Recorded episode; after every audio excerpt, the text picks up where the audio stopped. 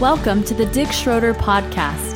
Dick draws his teaching from a deep well of love for the Bible and 50 years of strategic ministry among university students. Enjoy this episode and remember, your Father in heaven loves you.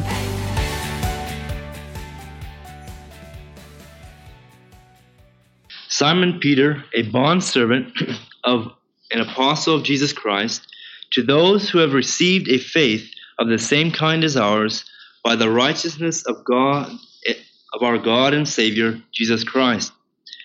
Grace and peace be multiplied to you in the knowledge, that's the true knowledge, of God and of Jesus our Lord. Seeing that his divine power has granted to us everything pertaining to life and godliness to the true knowledge of him who called us by his own glory and excellence.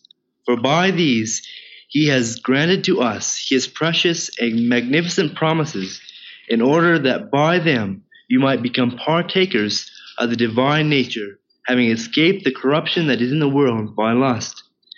Now, for this reason also, apply all diligence in your faith.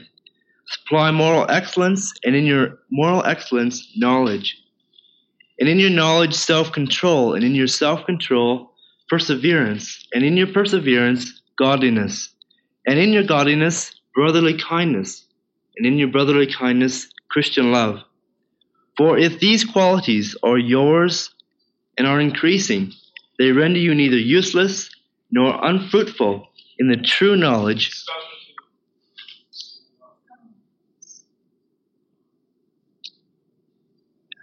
in the true knowledge of our Lord Jesus Christ. For he who lacks these qualities is blind or short sighted, having forgotten his purification from his former sins. Therefore, brethren, be all the more diligent to make certain about his calling and choosing you, for as long as you practice these things, you will never stumble. For in this way, the entrance into the kingdom of, eternal kingdom of our Lord and Savior Jesus Christ will be abundantly supplied to you. Okay, what's in this way? What's what is it talking about? It's knowing and living the character of God.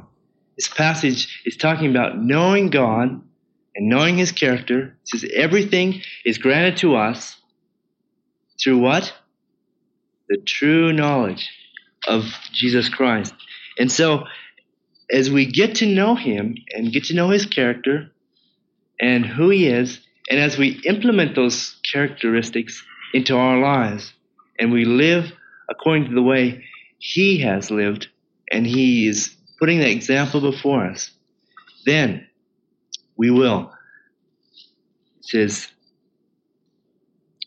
make abundantly supplied our entrance into the kingdom of heaven. It says, become partakers of his divine nature. Verse 4. So we escape the corruption that is in the world by lust by becoming partakers of his nature. And that's what we want to uh, talk about. And remember last week we spoke of that the true knowledge of him. What kind of knowledge is it that we get to know God, that God's speaking of here? Anyone answer that for me? Is it is it intellectual knowledge? No. It's heart knowledge. Is to know by personal encounter. Remember uh, when God spoke in Genesis of, of Adam and Eve? He said that, and Adam knew his wife, Eve. You see, that intimate relationship described as what was a result of having Abel. You see, and God uses the same word for to know in here as he does there. And the when you go back to the original language, says to know by personal encounter. And so it's an experiential knowledge. It's like the example of when it's uh, 40 below outside and you're froze and you come into a, a really warm building. Uh, do you get out your thermometer and say, aha, it's warmer in here? No, you experience that. And so with God, we experience his character. We experience his love and his holiness as we come into that intimate relationship with him that he desires us to have. we, as we look at the character of God, it's, it's like a diamond. You know, a diamond has, has many facets, many sides to it. And as we look at the character of God, and we're just isolating one thing, we're not trying to say that God is, is all love or he's all holy, but we are just looking at one side of the diamond. And the character of God is like a perfect diamond with the different sides. And so we have uh, the different facets of the character of God in his love and his holiness and um, his long suffering, his justice, his mercy. All these make up the total. And so we don't want to get out of focus as we look at one part of his character because um, God is totally love and he's totally just and he's totally merciful all at the same time. And sometimes we can't hardly comprehend how those all can fit together. But that's just how great uh, God is and how exceedingly uh, far above us he is in some ways. But he yet is, is as perfect as he is and as holy as he is, yet he's knowable. He's not a God that is afar off, but he's a God that we can know. And he has made us in his image. You see, we have a personality, we have a character, just like God does. And God wants to perfect that character by having this interaction of relationship that he's created us to have.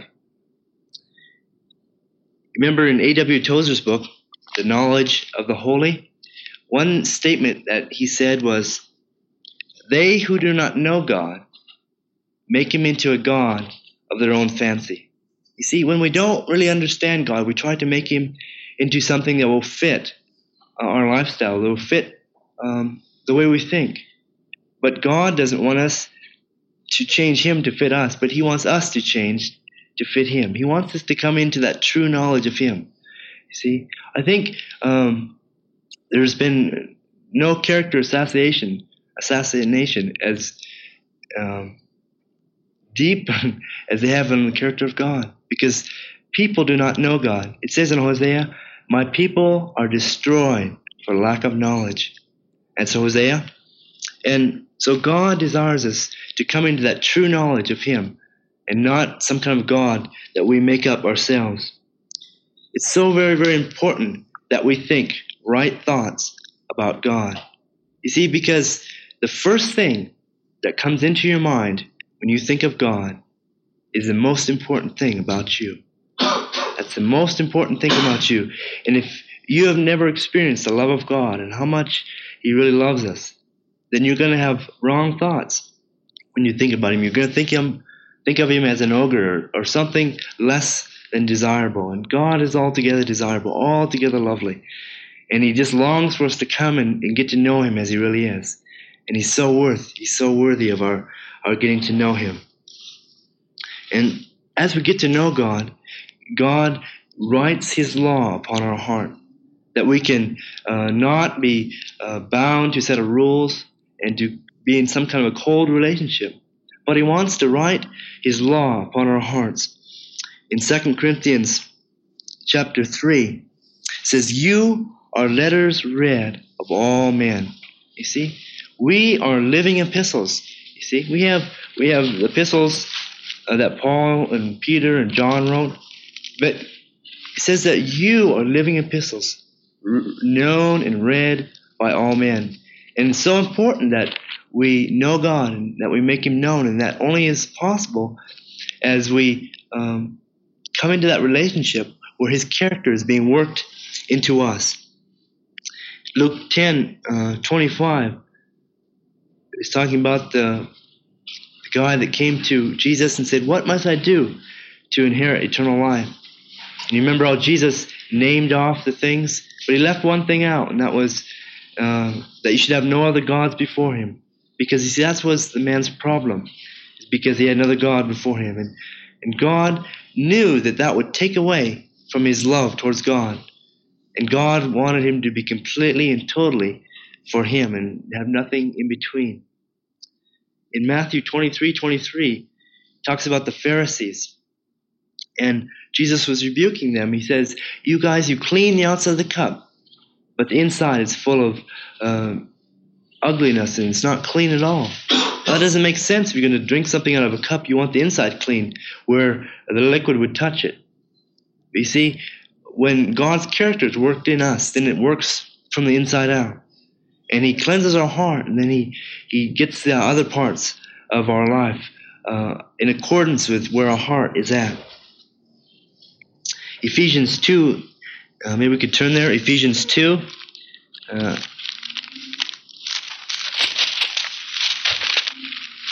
in verse 8 it says for grace for by grace you have been saved through faith and that not of yourselves it is a gift of god not a result of works that no one should boast for we are his workmanship created in christ jesus for good works which god prepared beforehand that we should walk in them we were god's handiwork and God is working in us and through us, and He wants to, to mold us and shape us. You know, it says that, that we are the clay and that He is the potter, and He wants to mold us and, and make us right. And so here it says, We are His workmanship, and God wants to design in you a little Jesus, as it were.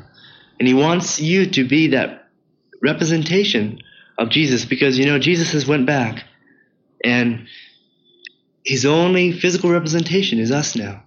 And so we need to know God in His character. We need to have it known within us and that we're living that character.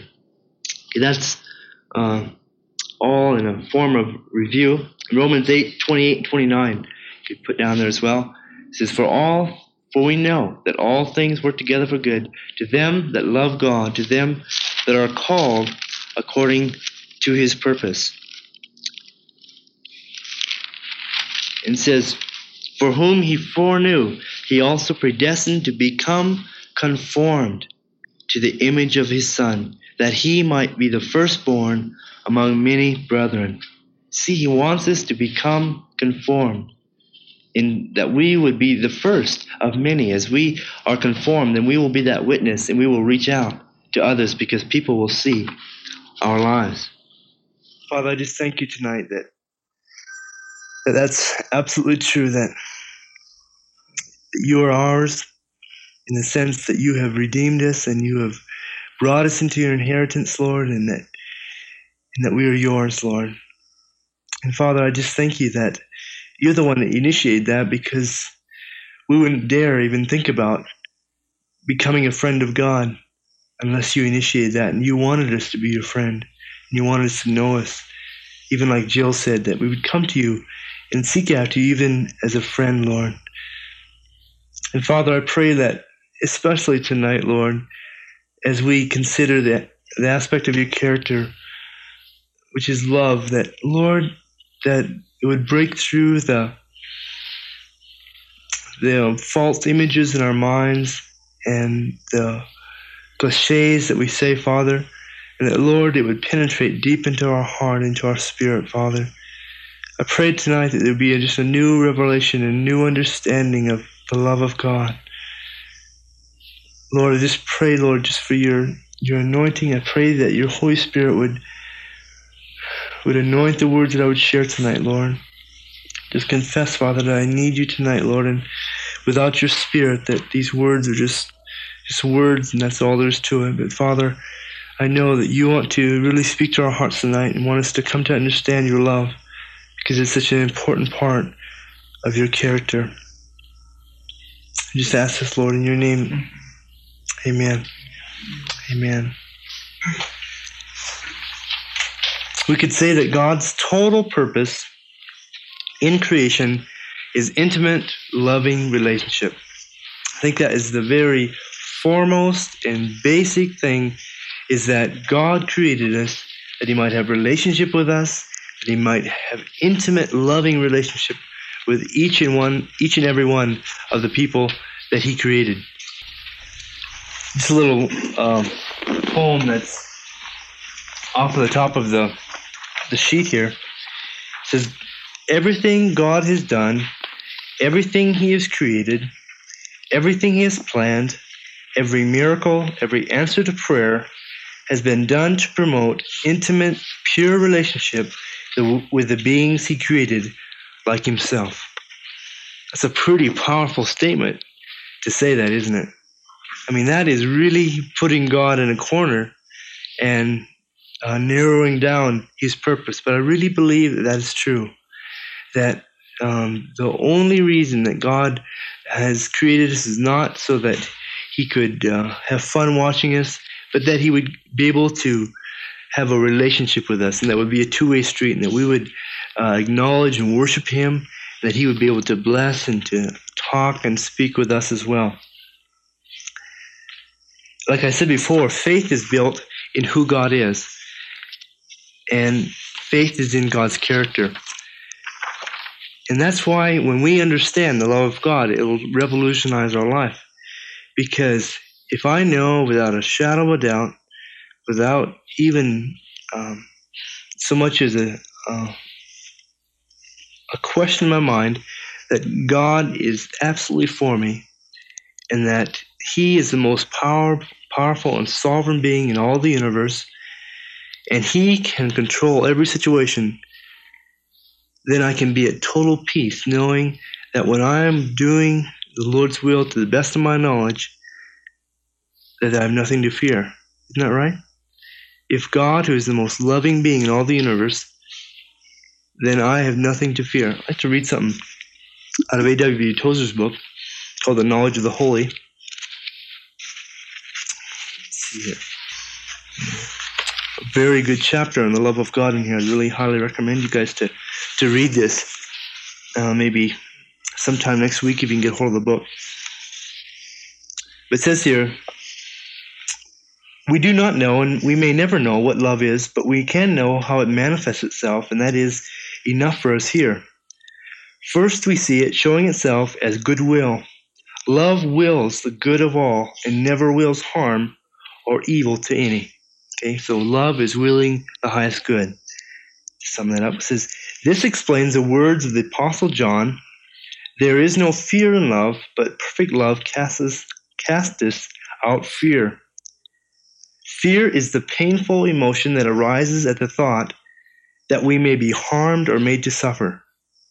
Can you identify with that? You're standing on top of a 30 foot scaffolding and you have a sensation you're going to fall. you're afraid you're going to be harmed and have to suffer, mostly suffer. This fear persists while we are the subject to the will of someone who does not desire our well being. Did you catch that? We have fear when we are subject to a person who does not regard our well being as something that he wants to carry out. So therefore, the moment we come under the protection of one of goodwill, fear is cast out. See, when we're in the arms, in, in, in a place of being completely, completely controlled by someone who absolutely loves us, then there's no more fear, is there? Now, can you imagine? Uh, you're about four years old, and I had a reputation of this, of kind of daydreaming, and pretty soon the person that I was following wasn't my mom anymore, and I was going in a completely different direction. I look around, whoa, and all of a sudden you have a fear because see, you are no longer in the protection of someone who has your best interest in mind. Now, probably those people would want to have you find your mother as much as you, but you don't know that. and you don't trust them because you don't know them.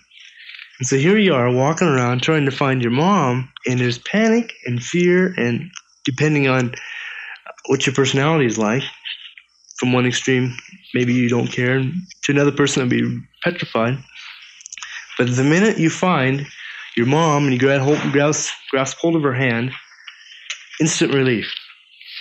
And so the thing is, is that if we understand God's love, the known goodwill of the Father God is going to say, hey, I can trust you, God with this with this situation, with this circumstance, and also in that that peace of God that passes all understanding is going to be able to guard our hearts and our minds in Christ Jesus. So it's so important that we understand and know the will of God. Just a couple things about love is that first of all, I can say all character or moral attributes, which love is one, uh, knowing God, I mean the holiness of God, uh, the mercy of God, and you could list on these are moral attributes or part of God's character, and they are the product of God's choice. Catch that? They are product of God's choice. God chooses to love. Okay? God is not the essence of love, and there's been very much misinterpretation of the scriptures when John wrote that. He says God is love. He was not equating God with love and love with God, but he was saying that God is the, um, well, you could say maybe the utopia, the fulfillment of what we understand love to be. For instance, um, someone who is really kind or just a real generous person. Um, you might even, uh, probably not in our vernacular, probably more of an old English say, he is um, kindness itself. You're not, you're not uh, equating the two as kindness is that person, that person is kindness, but he has fulfilled it in a tremendous way. And so God has fulfilled love, and we understand love because God loves us. But there's a difference because if we say that God is love and love is God, then that's all God is. And that's uh, a complete distortion because God is more than just love. He has all the other facets of his character as well.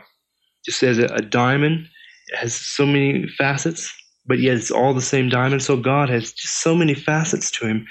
And as you look at each side, there's a little different glimpse of God as we see his holiness. But yet God is in total unity with himself. He doesn't contradict one characteristic to act in another. God's anger does not violate his love.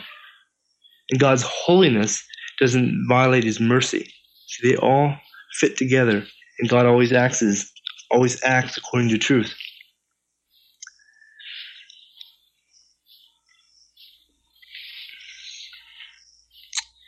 Love is, as we already mentioned, willing the highest good for another moral being.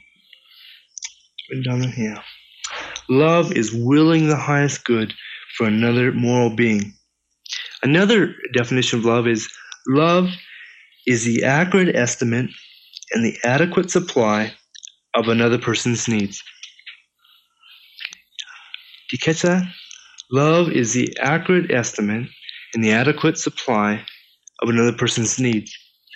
There's only one way that a person could love you in that way, and that is if he knew you intimately. For instance, George Washington could say that he loved someone, maybe a private in the army, He says, I love that person.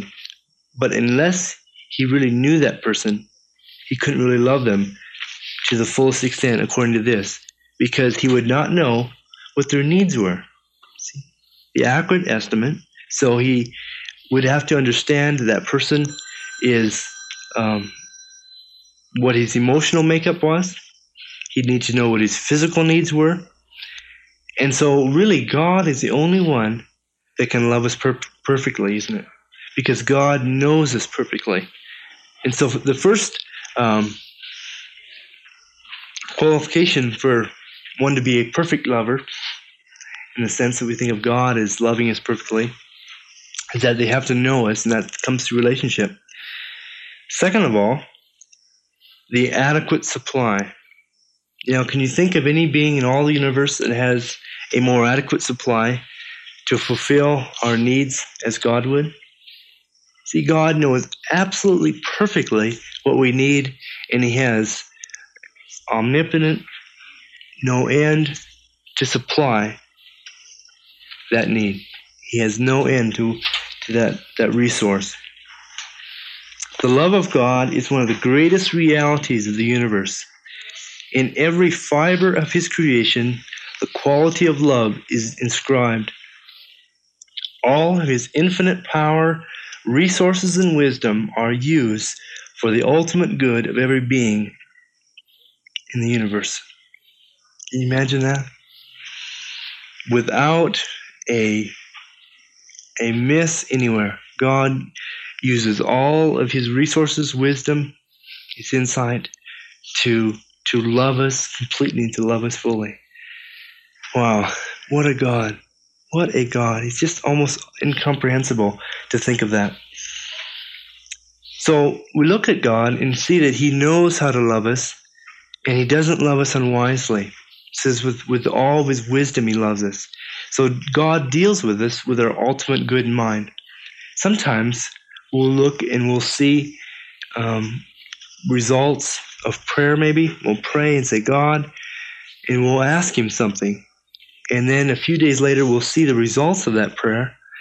And sometimes it isn't an answer directly, it's an answer, but it's not the kind of answer that we ask for. Does that mean that God loves us any less? Does that mean that? No, it means that God loves us wisely. And He knows what our ultimate need is, and He knows how to fulfill that in the very best way. And so, practically, you guys, we need, when we pray and when we're under condemnation and Satan is giving us a hard time, to throw out, to throw out the idea somehow God loves us a little less. Well, maybe if I wouldn't have did what I did Friday night, then God would have answered differently. You see, and somehow we, we, we put ourselves less in God's eyes. We think that somehow God qualified His love. His love is totally unconditional, and He loves us perfectly. We see that love is a, a choice and not a feeling. God does not just react out of emotional impulse, but God is, is acting out making choices for ultimate good. He's loving us in the very best way we can.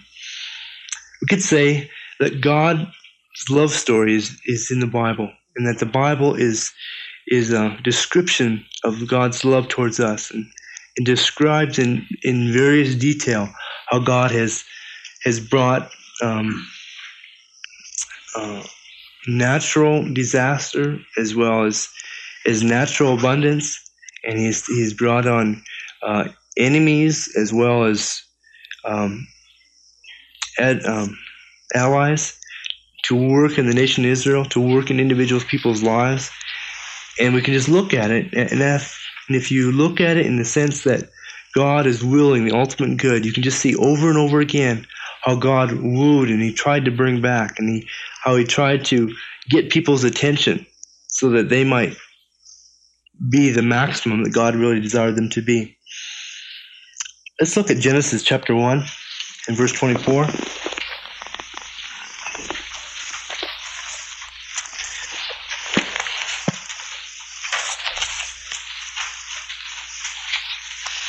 There isn't a lot that is written about God before the creation. I think we can safely assume that the Trinity, God the Father, God the Son, God the Holy Spirit, lived in absolute perfect unity from eternity past.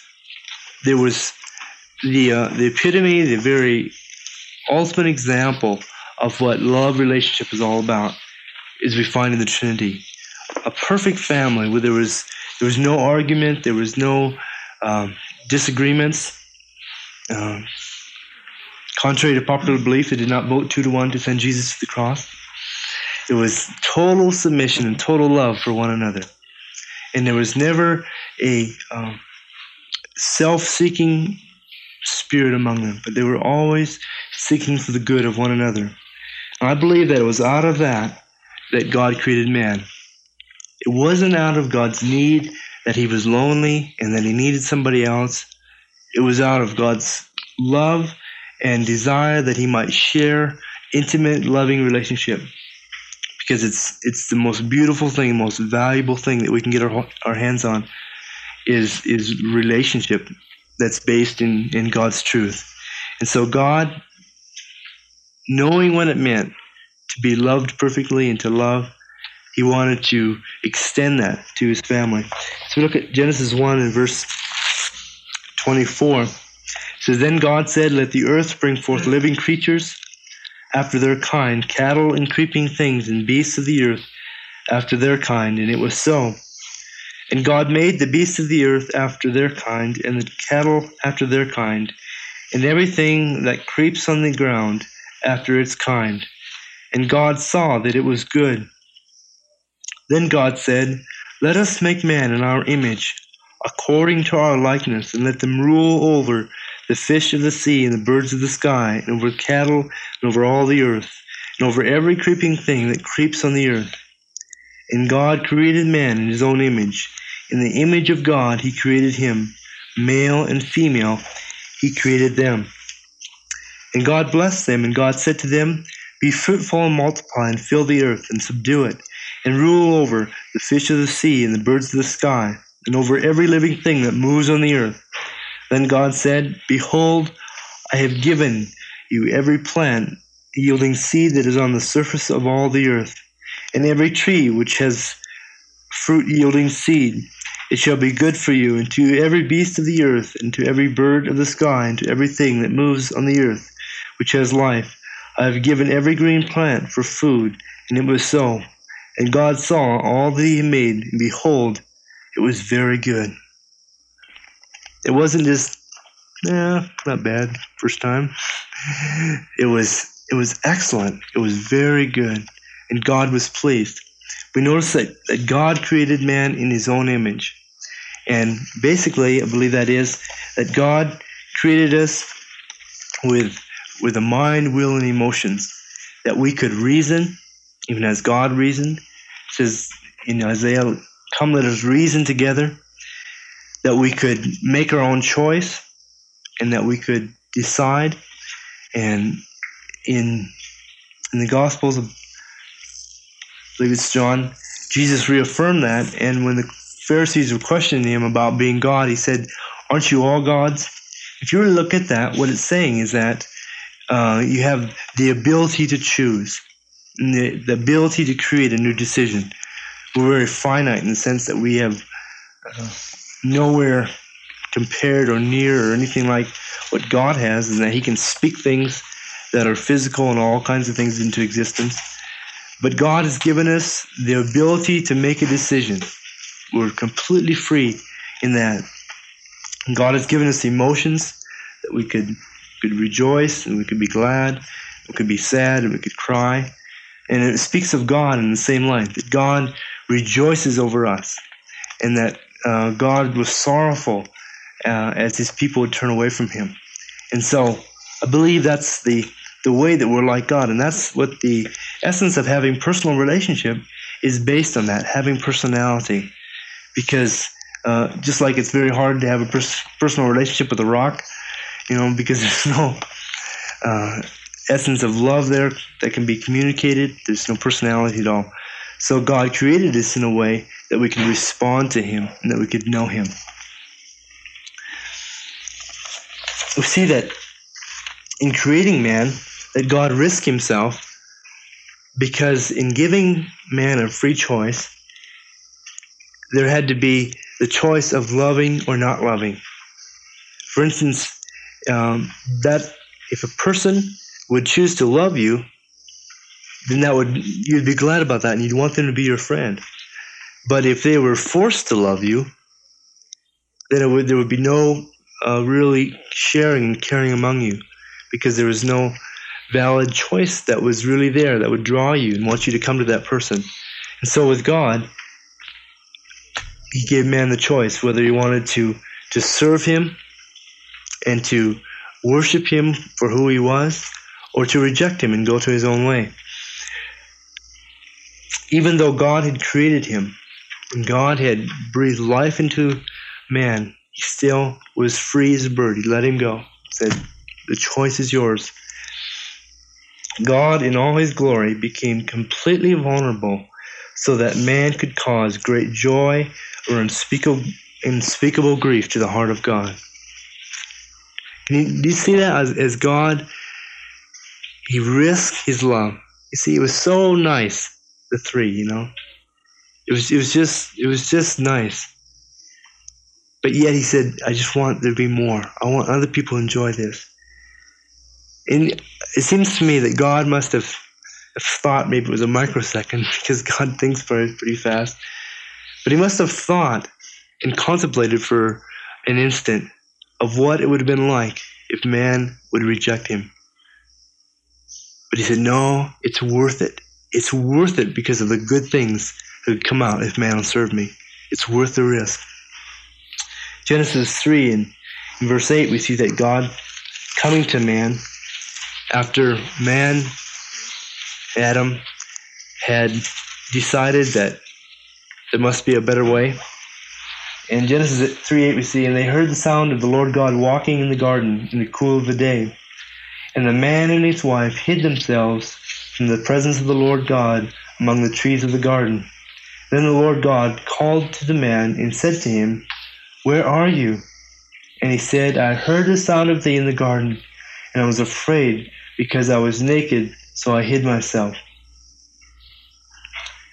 And then God asked him, and he said, says, Why? Why have you wanted to hide yourself? And of course, God knew because God's seen the whole thing. But he was bringing that home to Adam. Why? And that's such an incredible thing to think about why man would reject the love of God. It's absolutely pure and absolutely um, without selfish ambition whatsoever. In uh, this book, Angels on Assignment, guy by the name of Roland Buck, who was a pastor in Idaho, had um, oh, more than 15 encounters with an angel, with a couple of them, in fact. And uh, I think to sum up, he said in here, just summing up of all the visitations of the angels, uh, they could say that God was saying that I care. I care about your families. I care about your personal life. And I, and I love you so much. I really care about that. And there was a story about, let me read this verse on page 20. Here. The angel was talking to him and says, This unique conversation lasted for about two solid hours as the angel shared magnificent truths from the Word of God with me. He discussed the unfolding plan of God for the entire world and brought me warm feelings from God's own heart as the concern he had for people. His love for people is so great. He had a lot more. In, he is a lot more interested in them than in he is in procedure. He loves people. See, that really gives you understanding that God is not just trying to, to get his program finished. He's not just trying to, to wrap things up and to, to get things over so that he could come back or so he could fulfill his, his plan. But God is just so caring for people, just moment by moment. He just wants people to come to know him. He wants the people that know him to know him better and to really understand what the relationship is that he really desired to have. Another experience that um, Pastor Buck had was the Lord spoke to him that he was to go to the Philippines. And uh, as he was waiting in the airport, uh, not really knowing what God had in store over there, but the Lord just assured him that he would bring the people across this path that, that he wanted him to, to meet and to talk to. And so he sat down in, in the plane, and uh, this guy, this Filipino guy, came and sat beside him. And uh, he said, You're uh, Serrano, right? because the Lord had always given him the name of this guy. He got up and he jumped up and he went to another seat. You know, he didn't want to sit with this guy who must be a psychic or something. So he got to Hawaii and and there was a lot more people came on the plane and this guy had to come back to his original seat because the plane was full. And uh, the guy was kind of nervous, you know, so he he wanted to set him off right away and let him know what was happening. So he just told him straight out. He just said, Well, the reason I knew your name was because an angel of the Lord came to me and told me what your name was. He really cares about you. And he went on to share for the next few hours. It takes 10 hours to get to the Philippines at a lot of time. And just unfolded that God cared about him individually. And he was uh, a Catholic from, from the Philippines and it was just completely foreign to him. And he said, Well, I go and I talk to the priest, and the priest talks to God, but how does he know me? You know, where is the connection here? And he shared with him that God wants personal relationship and that he knows every person intimately and he, and he wants to know him better and that he's asking him to, to turn his life over. And that guy just sat there and just wept. He says, But how could God know me? And that's such a thing that we need to understand that God knows us. He knows our middle name, He knows our shoe size, He knows everything about us, He knows the innermost thoughts about us. And He really desires to have us respond to Him in the same way. We see that God is is not as we would possibly imagine him to be before we knew him as being an immense force as just someone who uh, pulled the knobs and turned the gears and just kept things going. He's not just a force with some kind of impersonal haphazard control of the universe but god is a warm and a sensitive being who has emotions, who has a will, who has um, a mind to reason. And he desires that out of that, that we could be able to relate to him and to know him. See? God is not just the image in the sky of of his plan. I know I'm just repeating myself. I just want you to really hear this because it's so important that God knows us individually. He knows us uniquely to, to the kind of person that we are. God does not just love the masses. He does not just love the world, but he loves people. He loves individuals. Ezekiel chapter 6 and verse 9 says, I have been hurt by their adulterous hearts, which turned away from me and by their eyes which played the harlot after their idols. And they will loathe themselves in their own sight for the evils which they have committed, for all of their abominations. See, God is, is saying here, says, Not only am I grieved that they've gone away from me, but they are going to hate themselves because as they go away from me, they will destroy themselves. And so God is, is not in the selfish ambition, but it's because God desires the very best for each person. Deuteronomy chapter 5 and verse 29 says, I don't know what it says. Let's look at it. Deuteronomy chapter 5.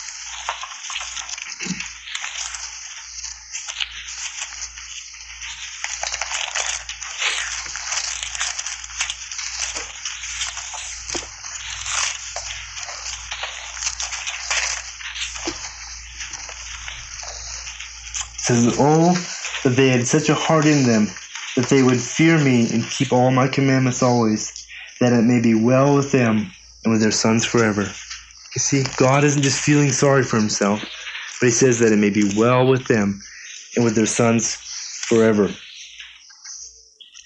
I think a good illustration of this is if you're riding in an airplane, say it's a 747. Has everybody ridden in a a commercial airliner? Anybody hasn't? Haven't? A few people. Well, it's probably not that much difference than, than a bus, but it's just a little bit higher class in a way, and they do a little bit more to pamper you and to serve you. And you're in this this plane, depending on the airline. Somebody's shaking their head over there. With Filipino Airlines, man, it was came in and it was hot and the humidity was really high, and he came into a nice air conditioned plane. First thing the stewardess came over and brought you a cool washcloth, not a paper one, a cloth, and you could wipe your face with it. And she brought you a cold drink of water, and you just felt like first class. I mean, it was just super neat in the plane, and they were just waiting on you hand and foot, which is typical of the Filipinos. But you're on Filipino Airlines, and you're sitting there, and they've done absolutely everything to see for your comfort.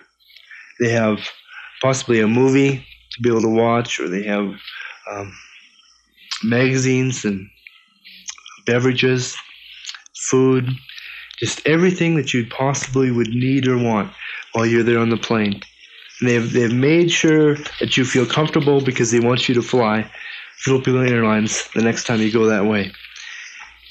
And you're sitting there, and all of a sudden you think, well, I wonder if that pilot really knows what he's doing.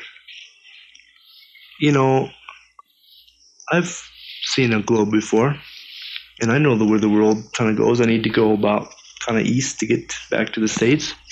So you go up there and say, Excuse me, stewards, uh, I need to go in the cockpit here. And you break in there and you say, Hey, scoot over, I'm taking over. As these sessions were recorded on cassette tape, some content might have been lost when the cassette was flipped over. Kind of east to get back to the States. So you go up there and say, Excuse me, stewards, uh, I need to go in the cockpit here.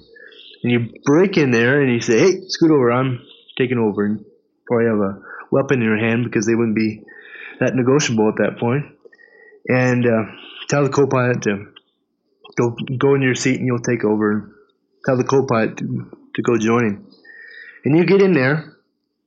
You know, what's this for?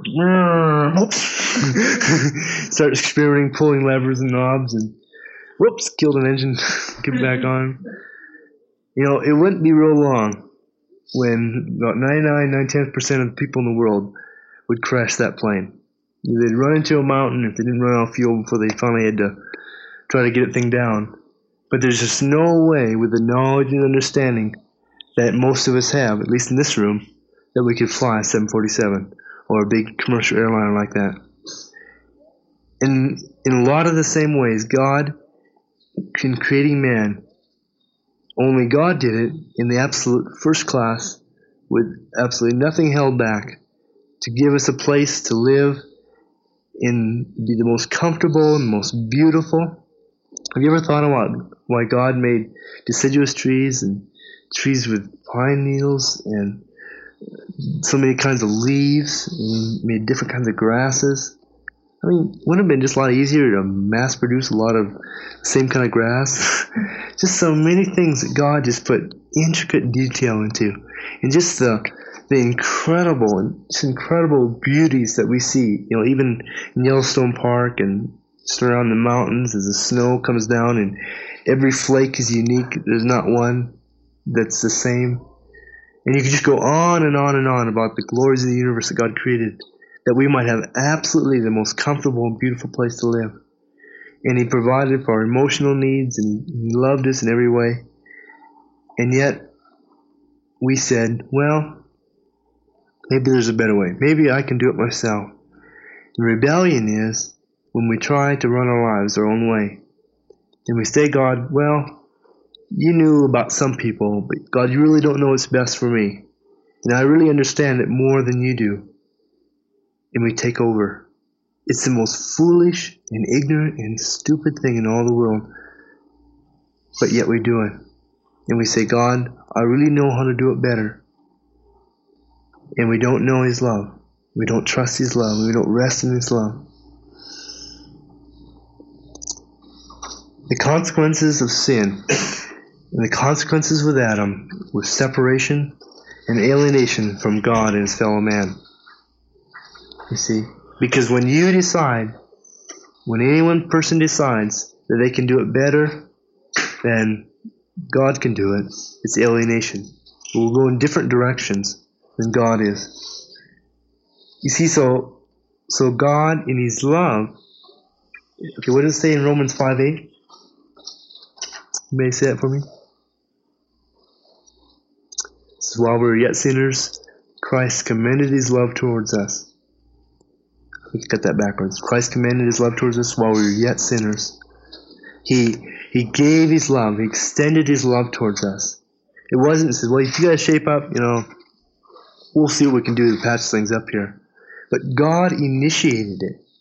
God went the tenth mile, not just a second, but he just kept on going. He kept on pursuing us. He says, I need to find a way. And so that is what happened in John 3.16 says that God so loved the world that he gave his only begotten son that whoever would believe on him should not perish but have everlasting life. And so that was God's answer. That's God's way of restoring Himself in the relationship with, him, with the ones He created. You see, sometimes we think that, that God is trying to get even, and that God was somehow vindictive. and that Jesus was kind of standing in the gap, saying, "No, God, don't don't get him. I'll go." And, no, it wasn't that way. God initiated it, and it was so that we would understand how much sin costs, and the consequence of sin, and we would see the love of God, and that's what God did to restore that relationship. Let's look at Ephesians chapter one.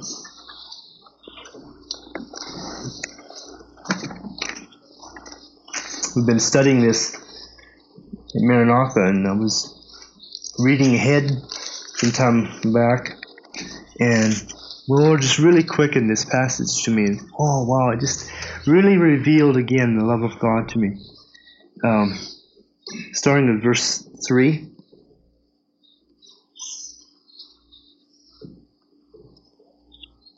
It says, Blessed be the God and Father of our Lord Jesus Christ who has blessed us with every spiritual blessing in the heavenly places in Christ, just as He chose us in Him. Okay? He chose us. We didn't choose Him. He chose us. He initiated the love relationship before the foundation of the world that we should be holy and blameless before Him. In love, He predestined us to the adoption of sons through Jesus Christ to himself, according to the kind intention of his will. Like that phrase, according to the kind intention of his will. See, God had had no um, thoughts that were anything but love towards us. There was no ulterior motives.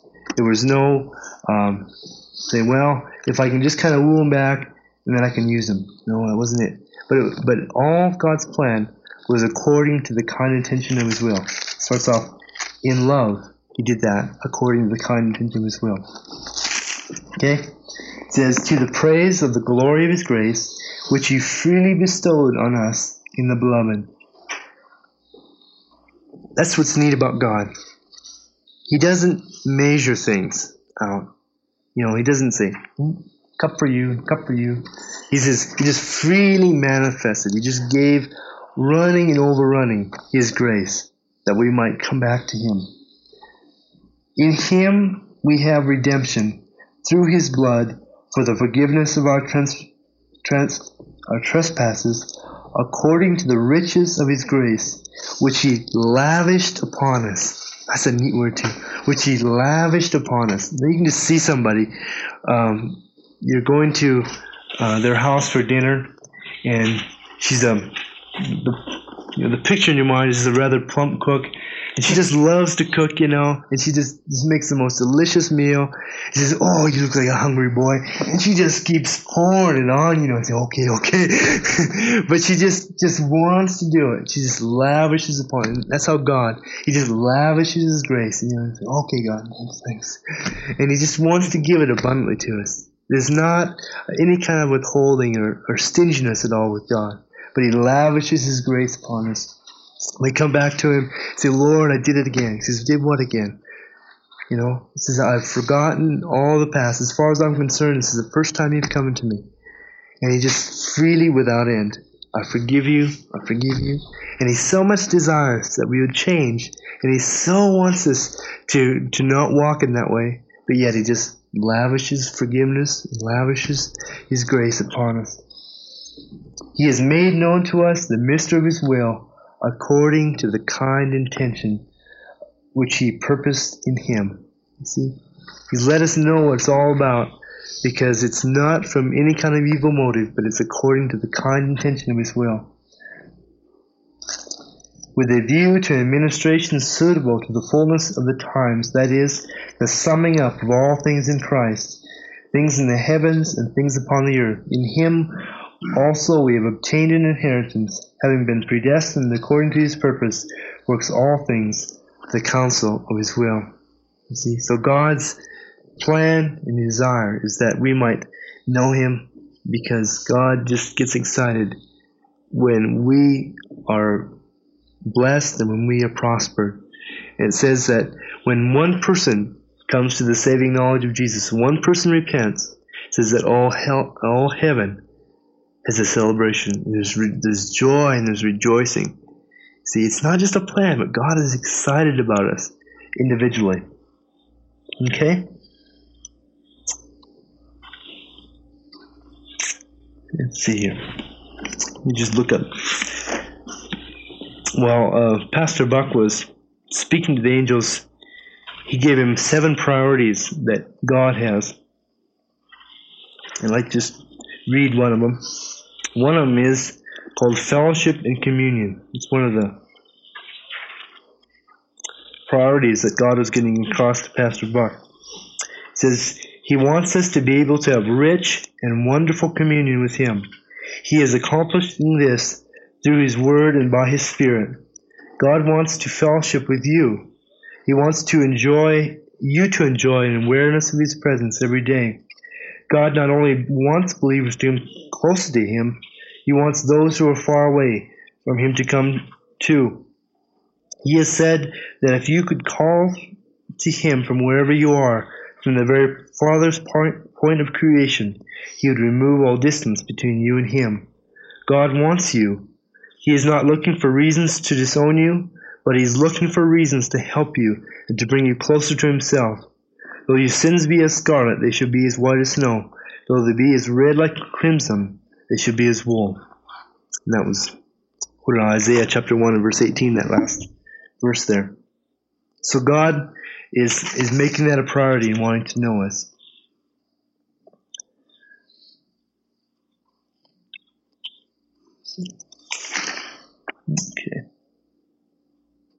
John 15 and 31 says, No greater love has any man except this, that he lay down his life for a friend. And that, again, is describing what God did through, through Jesus and dying on the cross. Like I said before, it's not a case of the Father wanting to get even and being vindictive, and Jesus saying, Oh, wait a minute, I'll stand in the way. But it says that Jesus was the exact representation. It's in Hebrews chapter 1, in verse 1, that Jesus was the exact representation of the Father.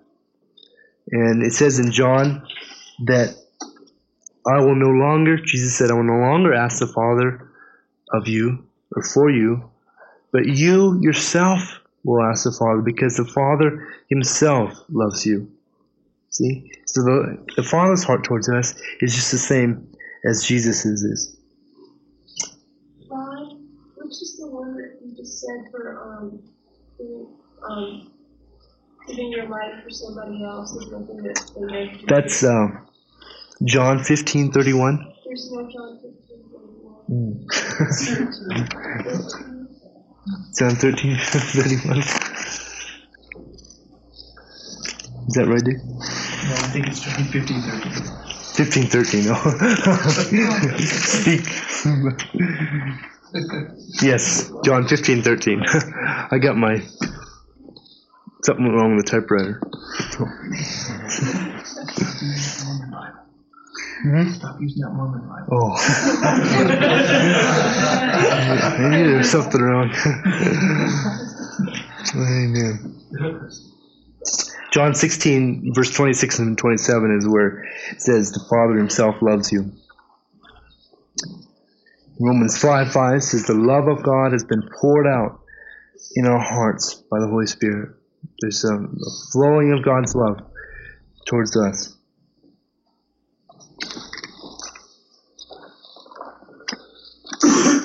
Want us to look at Hosea?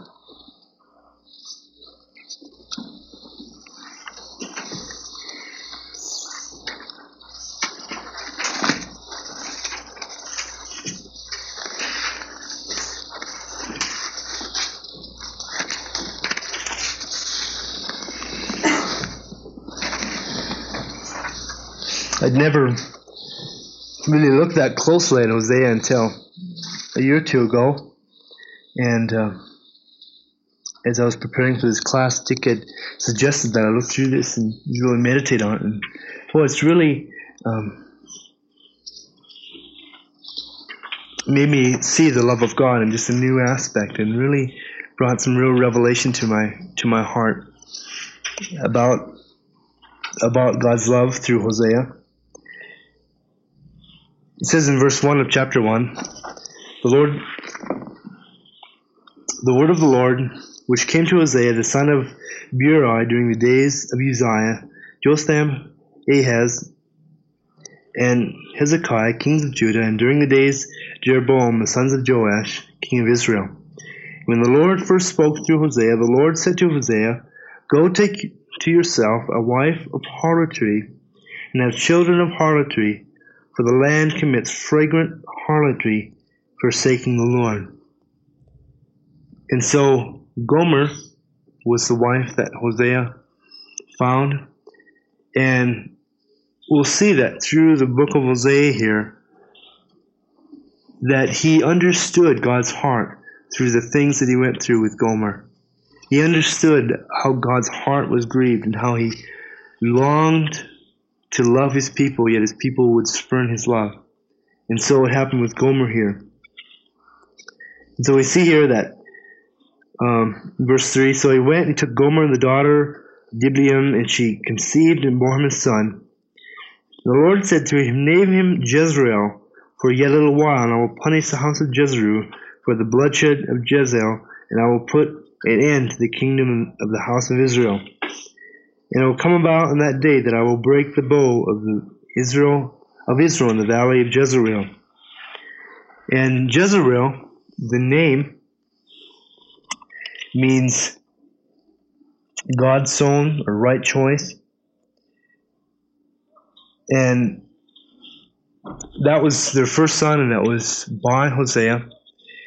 And then, verse 6 is Then she conceived and again and gave birth to a daughter, and the Lord said to him, Name her Lohamah, for I will no longer have compassion on the house of Israel, that I should ever forgive them. And Lohamah means uh, not favored or not able to obtain compassion, because Hosea didn't believe that that Lohamah was was his child, but that um, she had been playing the harlot with him, and she'd been going around to other lovers. And so that was God's heart was being broken, even as Israel was was seeking other idols and seeking other gods and other places, and coming back to Him. And then in verse 7 it says, But I will have compassion on the house of Judah, deliver them by the Lord their God, and will not deliver them by bow, sword, battle, horses, or horsemen. And she weaned Lohamah, and she conceived and gave birth to a son. And the Lord said, Name him Lo-ammi, for you are not my people, and I am not your God. And the the name Lo-ammi means not my son.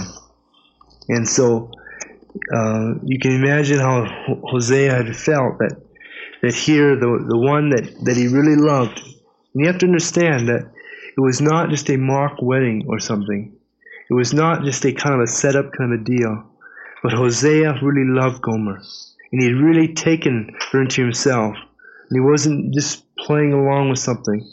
But his heart was really grieved. And we'll really see that and really understand that as we uh, read on through this. In verse uh, 1 of chapter 2 says, Say to your brothers, Ammi, Lo-ammi, and to your sisters, Lohamah, contend with your mother, contend, for she is not my wife, and I am not her husband, and let her put away her harlotry from her, and her harlot and adultery from between her breasts, lest I strip her naked and expose her on the day when she was born. I will also make her like a wilderness, make, like a, make her like a desert land, and slay her with thirst. Also, I will have no compassion on her children, because they are children of harlotry, for their mother has played the harlot. She has conceived them, and she has acted shamefully. For she has said, I will go after my lovers, who gave me my bread and my water and my wool and my flax and my oil and my drink.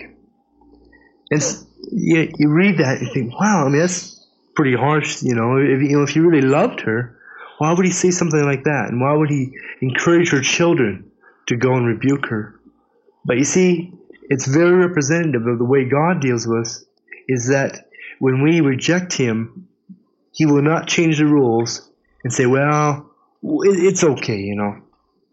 But God holds to his truth, absolutely. But he will show us what the separation really means. And He will not keep supporting us in our sin, but He will withdraw His presence from us at times and we'll feel the anguish of being away from God. And so we'll come back to truth. God doesn't go away to uh, bless us in our falsehood, but He woos us back by, by withdrawing His presence so that we'll come back and we'll realize that it's God that's my real source. And that's why she was saying, and she was deceived, and so with us sometimes.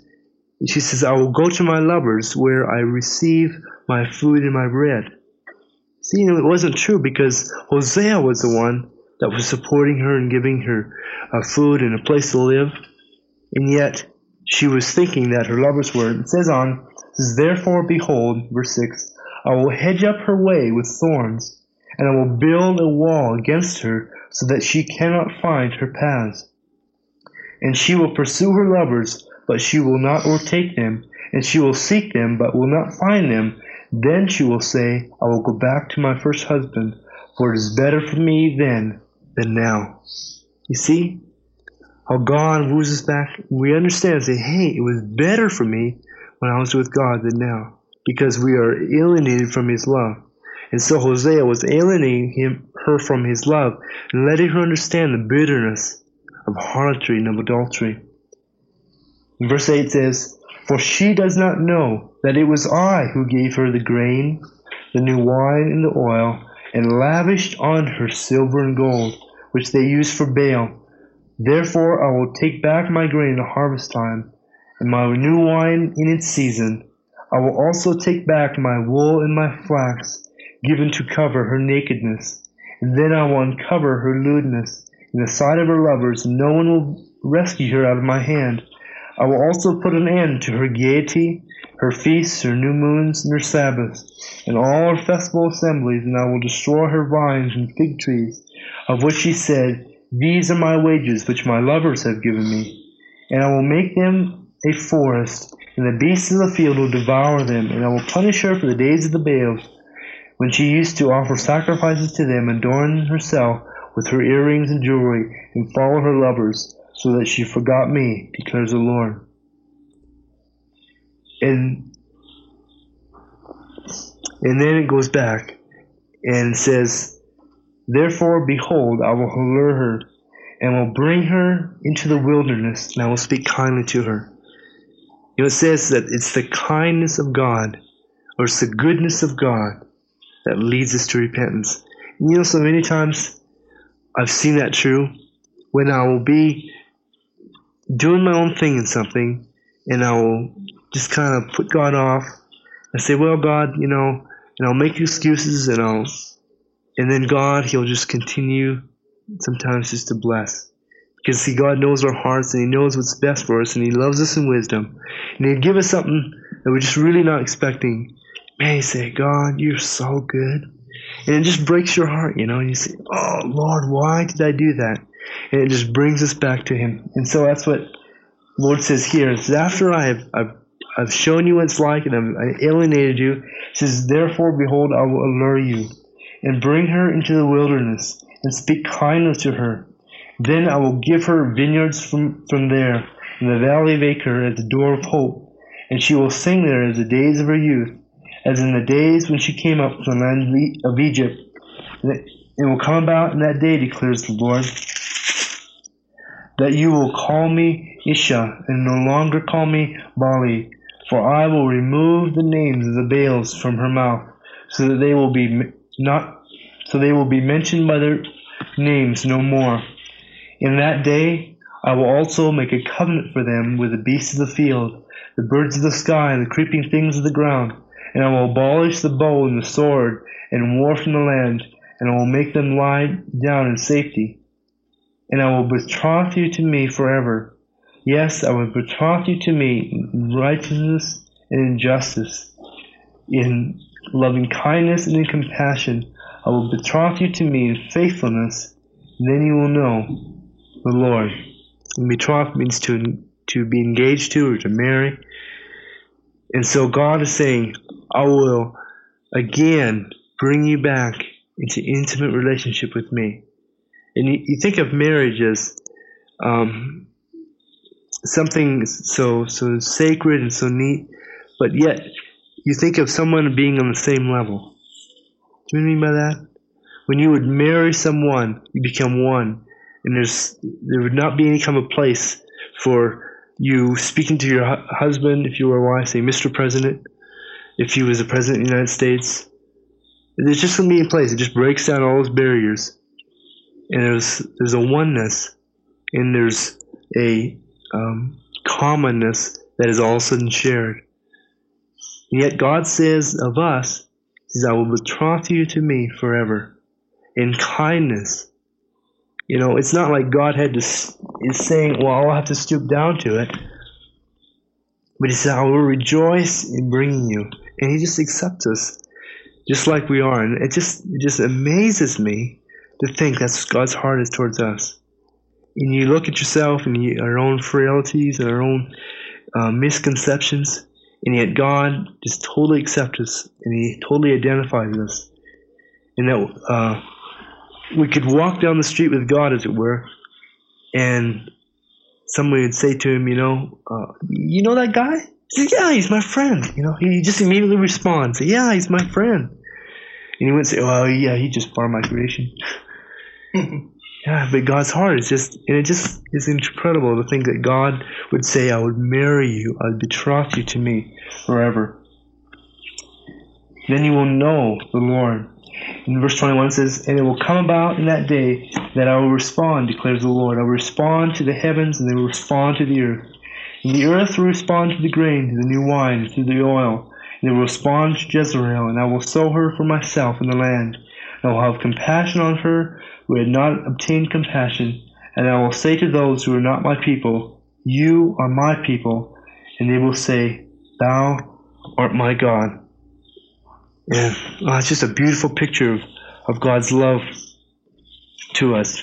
Let's look at chapter 11 of Hosea. The Lord is speaking to Israel, and, and he really uh, sensed the Father's heart of God in this. And um, just being a parent and having Andrea now, I, I understand that I think a little bit more than I did before. But says, When Israel was a, was a youth, I loved him, and out of Egypt I called. Excuse me. I called my son. The more they called him, the more they went from them, and they kept sacrificing to the Baals and burning incense to the idols. Yet it is I who taught Ephraim to walk. I took them in my arms, but they did not know that I healed them. I led them with cords of a man, with bonds of love, and I became to them as one who lifts a yoke from their jaws. And I bent down, and I lovingly fed them. And well, you can just see that, you know, having um having Andrea, and just we're gonna have the privilege of of teaching her to walk. It's just just so exciting. Like right now, if you hang onto her your hands and you really coax her a lot, she'll take a couple steps, you know. And uh, I don't know. Sometimes we drag her and say she's walking, but that's the privilege of fatherhood. and you can just see God and bringing that analogy that we could understand. Says when Eph- when Ephraim was young, I just I loved him and I taught him to walk, and it was just like we grew up together. And then I said, "My son, my son," and they kept going. Ephraim, and they kept going, and you could just feel God's heart as it just said, "I gave you everything. I, I blessed you, and I wanted you to be my son." And he went away, and that's God's still that way towards us. You know, he's still that way, and he calls for us, and he wants us to know him. Psalms 139 and in verse 1 is just so descriptive of of how God is so intimately involved in our lives and, and how much he knows us. a Psalm of David. Psalm verse chapter, verse 1 in Psalms 139 says, O Lord, Thou hast searched me and known me. Thou dost know when I sit down and when I rise up.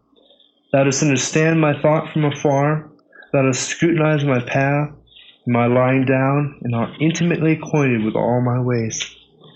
You know, even like we're sitting here tonight, and there's thoughts going through your mind. You know, God's intimately acquainted with those thoughts right now. And he knows the posture you're sitting here. He knows the attitude of your heart. He just knows us, and that's just so neat that God would really be concerned enough to know us, not just as a group. He's not saying, "Oh yeah, there's somebody meeting down Schroeder's house," but He's individually knowing each one of us.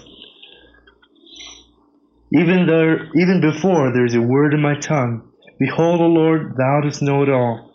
Thou hast enclosed me behind and before, and laid Thy hand upon me. Such knowledge is too wonderful for me; it is too high; I cannot attain it. Where can I go from thy spirit, or where can I flee from thy presence?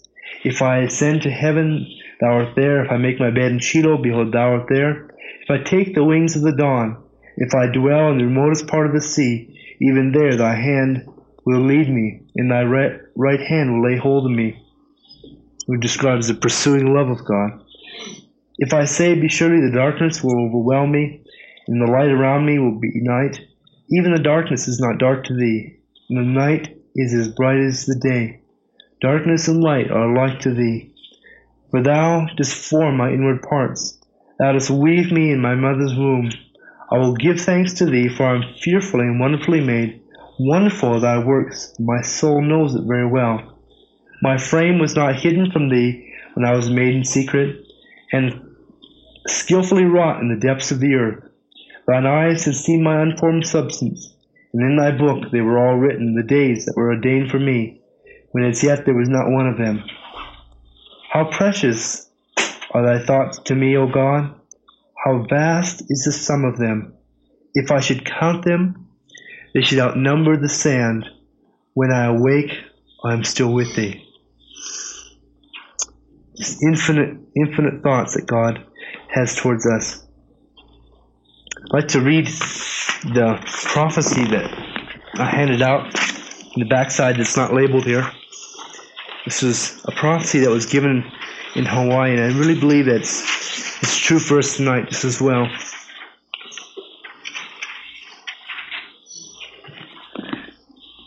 I loved you before you were conceived, even before you were born. I held you in my arms. Even in your mother's womb, I caressed your little body as it grew. I tenderly watched you, over you, your forming, excuse me, over your forming, rejoicing and singing over you, fondling your tiny fingers and toes, your hair and your eyes. How tall you would be. I knew your smile, the sound of your laugh, the taste of your tears. Did you think that you were an accident?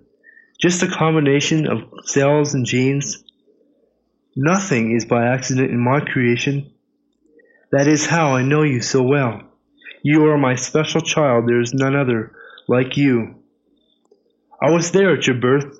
My hand guided you out of your mother's womb, enveloping you in love, and my angels rejoiced at the birth of you. I watched as you grew, keeping you from harm. How well I tended you, my child, waiting for you to see me standing there with love. But you did not see me. I called you, but you did not know my voice. How it hurt me just to stand there and to watch your hurt and pain. If only you could have reached out to me. How can my children forget their Creator so soon? There were times you drew close, and how I rejoiced then, ready to pour out my love on you. Then man hurt you, and you thought it was me. I, who never felt anything less than love for you.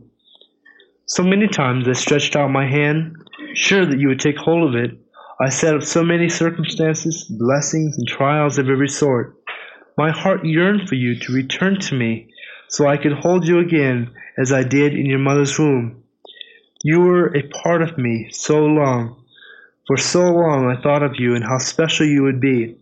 My child, how it would please you as you graciously served me, a witness to the world of my glory. All the plans I had. And then because of your choices, because you knew me not, I had to stand helplessly by and watch your pain and grief. It broke my heart anew to see that pain, such needless pain, and that pain became a wall between us that had to be broken. I turned my face away and allowed Satan to send affliction after affliction against that wall. After each barrage, I thought, surely now it will collapse, and you will turn to me. Surely now there will be nothing left.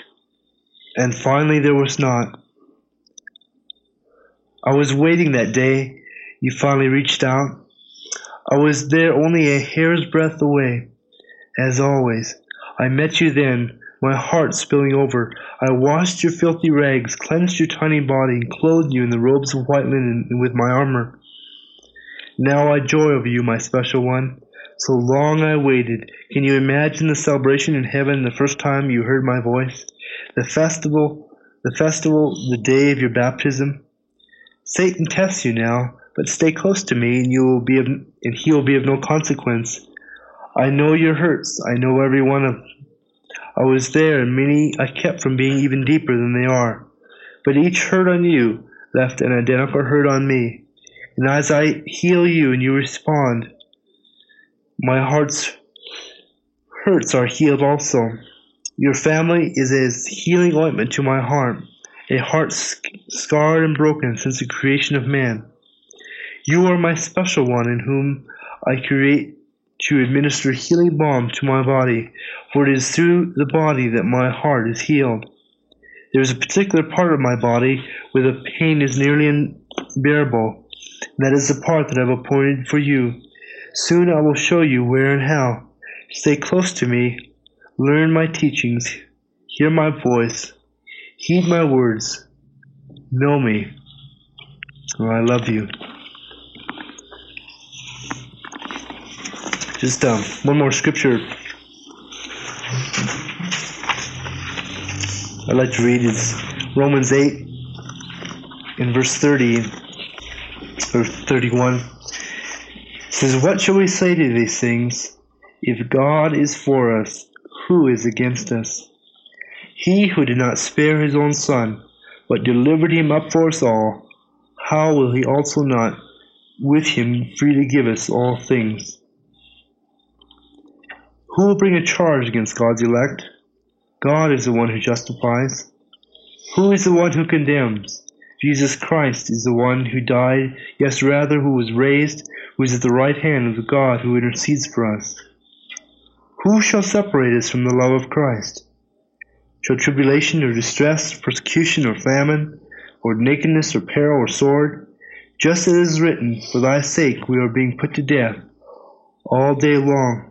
We were considered as sheep to be slaughtered, but in all these things we were overwhelmingly conquered, conquerors through him who loved us. For I am convinced that neither death, nor life, nor angels, nor principalities, nor things present, nor things to come, nor powers, nor height or depth, or any other created thing shall be able to separate us from the love of God, which is in Christ Jesus, our Lord.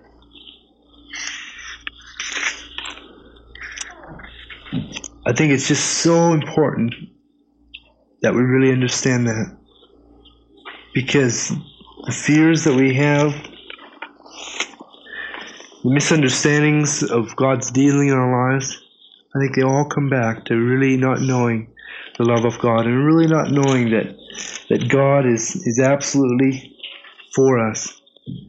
And and Paul prayed a prayer, and I think this is really really important to read it over and to pray it for yourself. Verse 14 of chapter 3 of Ephesians says, For this reason I bow my knees before the Father, from whom every family in heaven and on earth derives its name, that he would grant to you, according to the riches of his glory, to be strengthened with power through his Spirit in the inner man, so that Christ may dwell in your hearts through faith, and that you, being rooted and grounded in love, may be able to comprehend with all the saints what is the breadth and the height and the, and the length and the depth, and to know the love of Christ, which surpasses, surpasses knowledge, and that you may be filled to all the fullness of God.